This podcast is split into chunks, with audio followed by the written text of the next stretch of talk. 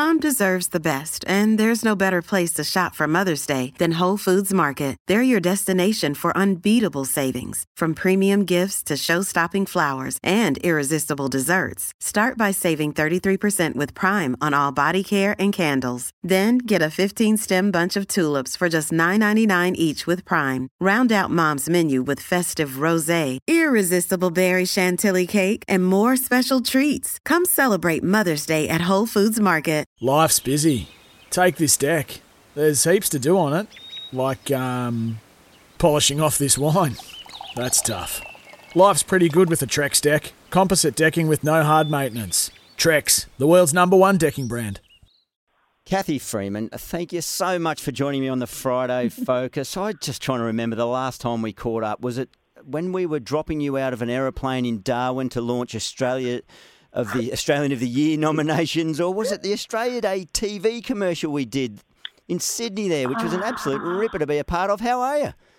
Yeah, I'm good. I'm good. I think so. You're right with the recollections. Like, yeah, definitely in Darwin. That was it. Darwin. Yeah, and I was Darwin. doing that tandem Skydive. tandem jump, and then yeah, we did an ad. I we had the privilege of making that ad with you. Oh, that was So a bit of fun, that one, wasn't it, about Australia Day? And I, I thought that was really clever that the first fleet turn up and arrive on the beach and say, oh, we are the first fleet. And was it Meyne Wyatt, the actor, who, who said, yeah, not quite, mate. oh, I suppose we like to have a good laugh sometimes about these sorts of things. yes, indeed. Hey, uh, yeah, great to chat. Obviously, uh, with the Olympics sort of around the corner, I'd, I'd like to talk about your uh, iconic moments from Sydney 2000 and cast an eye forward to Tokyo. But before we get to that, I'd like to touch on your, your foundation, the Cathy Freeman Foundation, which is continuing to create a tremendous legacy. What, what can you tell us about it, and, and why was it so important for you to, to set up something like this? Uh, yes, I can tell you a little bit about it, and I'm, I don't do those elevator pitches. I'm not a natural salesperson, um, but I'll tell you this much: um, I'm passionate about um, obviously um, in, the Indigenous, you know, being part of my, you know, my community, which is the Indigenous community. Sure. Um, and oh, Aboriginal and Torres Strait Islander community community, and um, and I'm just really passionate um, about um, you know potential or untapped potential in our in our kids and young Yep. in young people. Um, and so, oh gosh, I think we're heading into our 14th year at the, the foundation. Yeah, And, um, fantastic. And um, yeah, it's just, you know, we work with four isolated communities, Aboriginal and Torres Strait Islander communities, two in the Territory, two in Queensland. Um, 1,600 kids are involved in, in our programs, and um, and it's all about, it's just all geared, Adam, towards kids being given the right support, obviously within the formal educational setting in the classroom, the Sure. school setting, Yep. as well as carrying on an ad, an interest in in uh, in, in uh, discovering their potential outside of the classroom in the in the wider world. Um, Sure. Lifelong learnings, and we touch upon not just formal education, but just sort of you know those important themes around well-being and resilience and Yeah. you know and determination, things like that. So Yeah, I, I, I I love mean that. that's in a, in a nutshell. Yeah, sorry, I, I love that, that there's a, a, a few components, but I love the the section in the program where you take the Indigenous kids, Horizons, sorry, uh, through into the to, to, to the capital cities, just to gain that, I guess, life experience to, to coming from remote and regional areas. But you mentioned 14 years you've been running. What do you see as the greatest challenges Hmm. for Indigenous children facing that sort of access to quality education and the opportunity outside of that after 14 years of, of running this foundation? Yeah, well, I'm going to speak to uh, specifically to the four communities that we we partner with: um, Galiwin'ku, Wurrumiyanga, Woorabinda, and Palm Island. And I've learnt through through these last you know ten years or so that I think it's really important that there's an appetite from the wider community.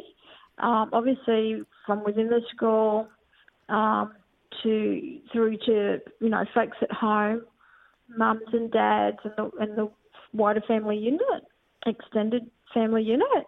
You know, like grandmas or granddads Yeah. or uncles or aunts or.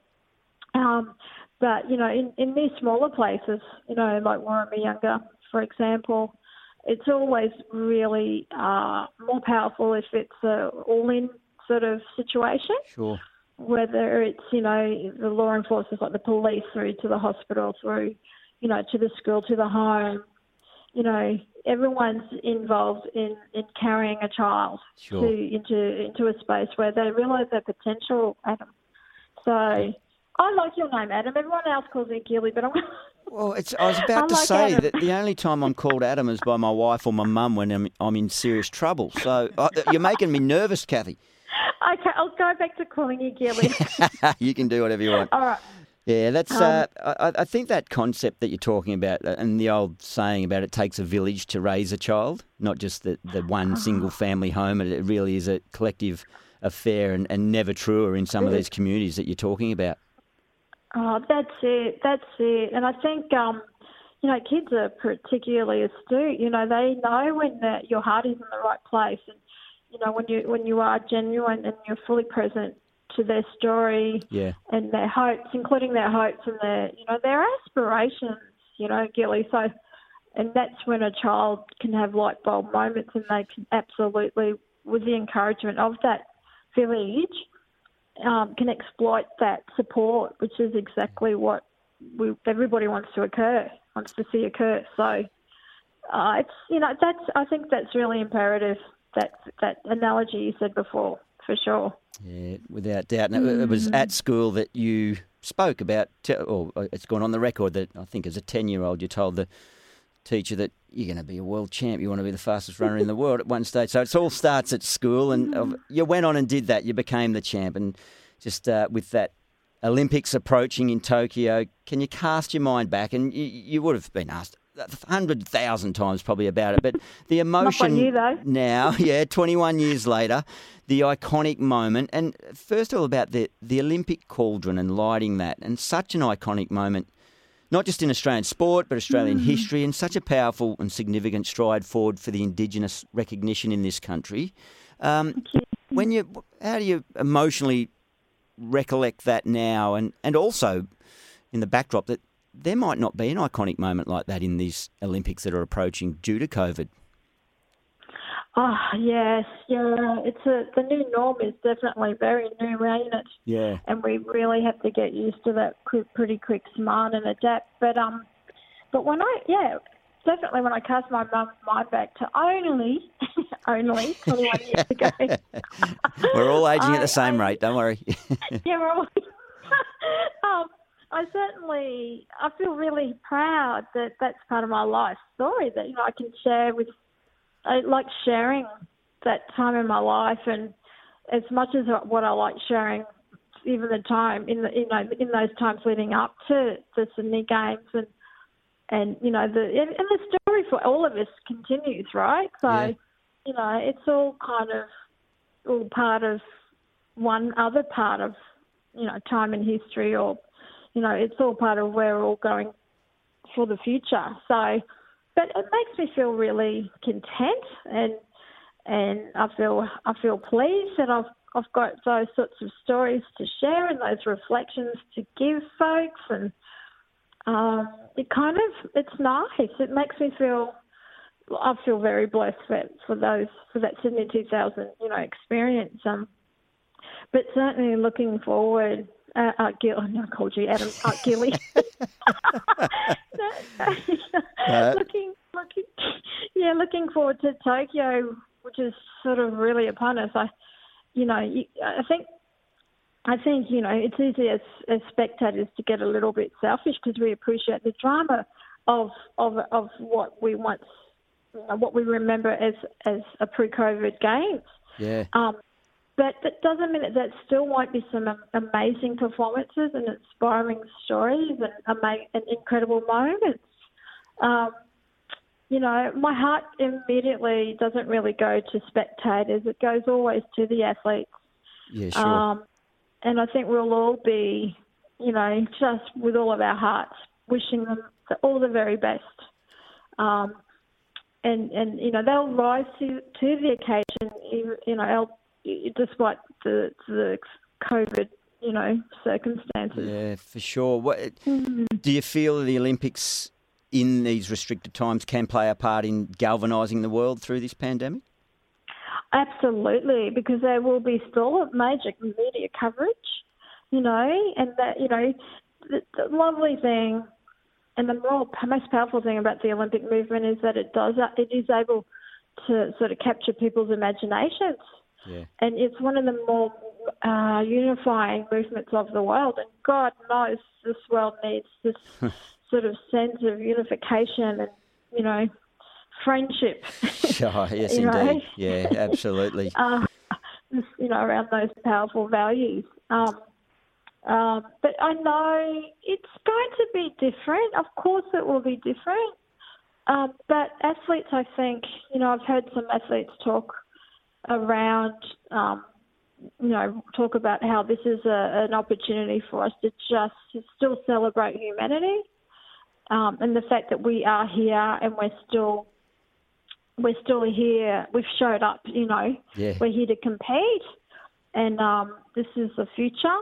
Um, you know, it's a powerful message in that sense.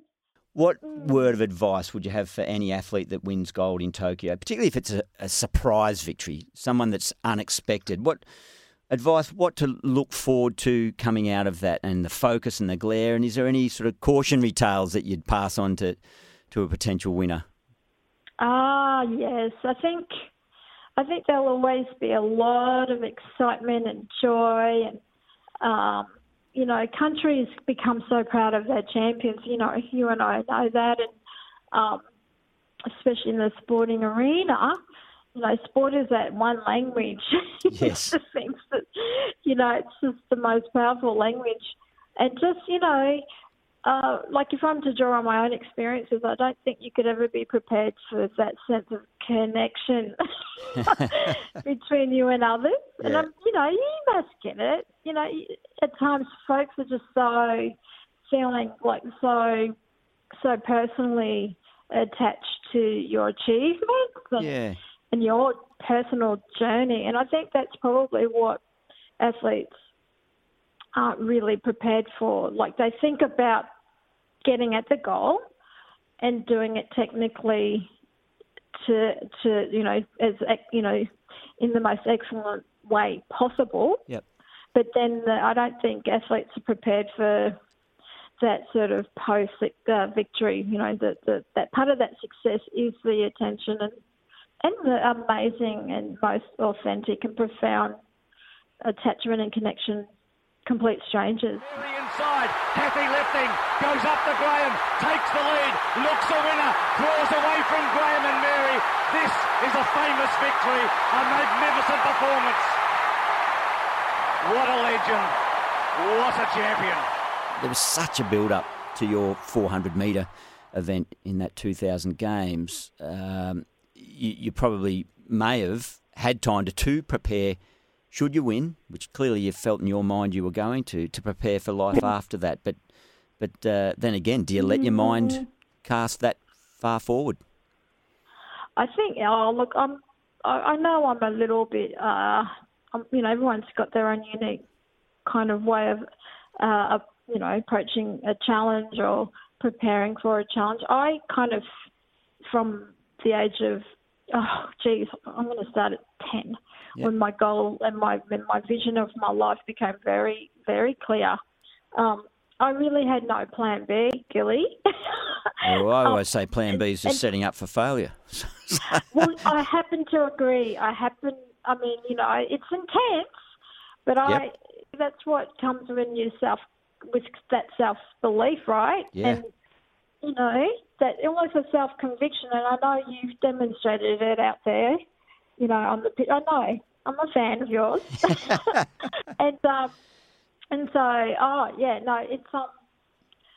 But I think it's important, you know, for these for, for, for the professions out there too. It's just that issue of success off out of the you know arena. Yeah. You know. Yep. So and what that looks like and what that means. So, in terms of character and all those sorts of things. Yeah, sure. Hey, how Hmm. closely, amongst, I'm sure, a lot of time you're committing to the foundation, but how closely do you monitor the athletics landscape these days? And is there any sort of name that you think we should keep an eye on in Tokyo, be it a young Australian or a, or a, or an aged Australian or someone from overseas? Hmm. I've got a I've got a particular interest in Australia's fastest man at the minute, Rohan Browning. Mm-hmm. Uh, it's exciting. It's um, he, he's recently run a winner assisted nine point nine six Yeah. for the hundred. So he's fast. He's fast, and um, and he's hungry, and he looks he looks in great shape. Um, So, what can we expect from him? Do you think? What's a, a? a- It's hard for him to come out and predict anything, but what would you, your observation be at Tokyo for him? he, yeah, I think the fact that his head seems to be really in the game, and in terms of he seems unafraid of competition, he's had a bit of experience. I think expect a semi, ooh, semi final at least, Okay, semi nice. final at least. So. That's I don't normally go out on a limb like that, but I don't think he'll mind. no, that's very exciting to, to, to hear that. And Mm. and just finishing in the Olympics, you created such an iconic couple of moments for so many people and for a, for a nation. Has there been one Olympic moment that has been your most inspirational from someone else? Oh, definitely, definitely. My idol growing up, and someone who who who sort of I looked at um, as you know someone who made a possibility, like made a dream a possibility. She represented a possibility to me, a possibility to me, and her name is. She competed under the name Debbie Flintoff King, and if you know if you are an Olympic Games fan, in 1988 she won the 400 metre hurdles for Australia um, in Seoul. Debbie and- King. Yeah, and uh, she kind of was like represented to me that uh, an Olympic gold medal in in track and field for a Aussie woman was possible. Yeah, So yeah, absolutely brilliant. yeah, there you go. Yeah, no, amazing part of our, our sporting history again. And as you say, what what sport can do to create dreams and uh, aspirations for young boys and girls at any age. Well, Cathy, I've held you up too long. I thank you so much for uh, for joining us. Um, you mentioned about moments uh, being part of a bigger journey, and, and those moments in Sydney aren't the defining moments in your life. They're part of your journey, and, and along with the foundation, the legacy you're leaving, and continue to inspire so many by way of the work that you do there. Congratulations. Thank you so much for, for talking to us uh, on Gillian Gosson on the Friday Focus. no, thank you so much for having me. I've, I've really enjoyed catching up with you, actually. So thank you. It's Tyre Power's Big Footy Final Sale. To kick things off, you can get the power to buy three and get one free on selected Toyo passenger car and SUV tyres. Tyre Power's Big Footy Final Sale can't last. Visit tyrepower.com.au now.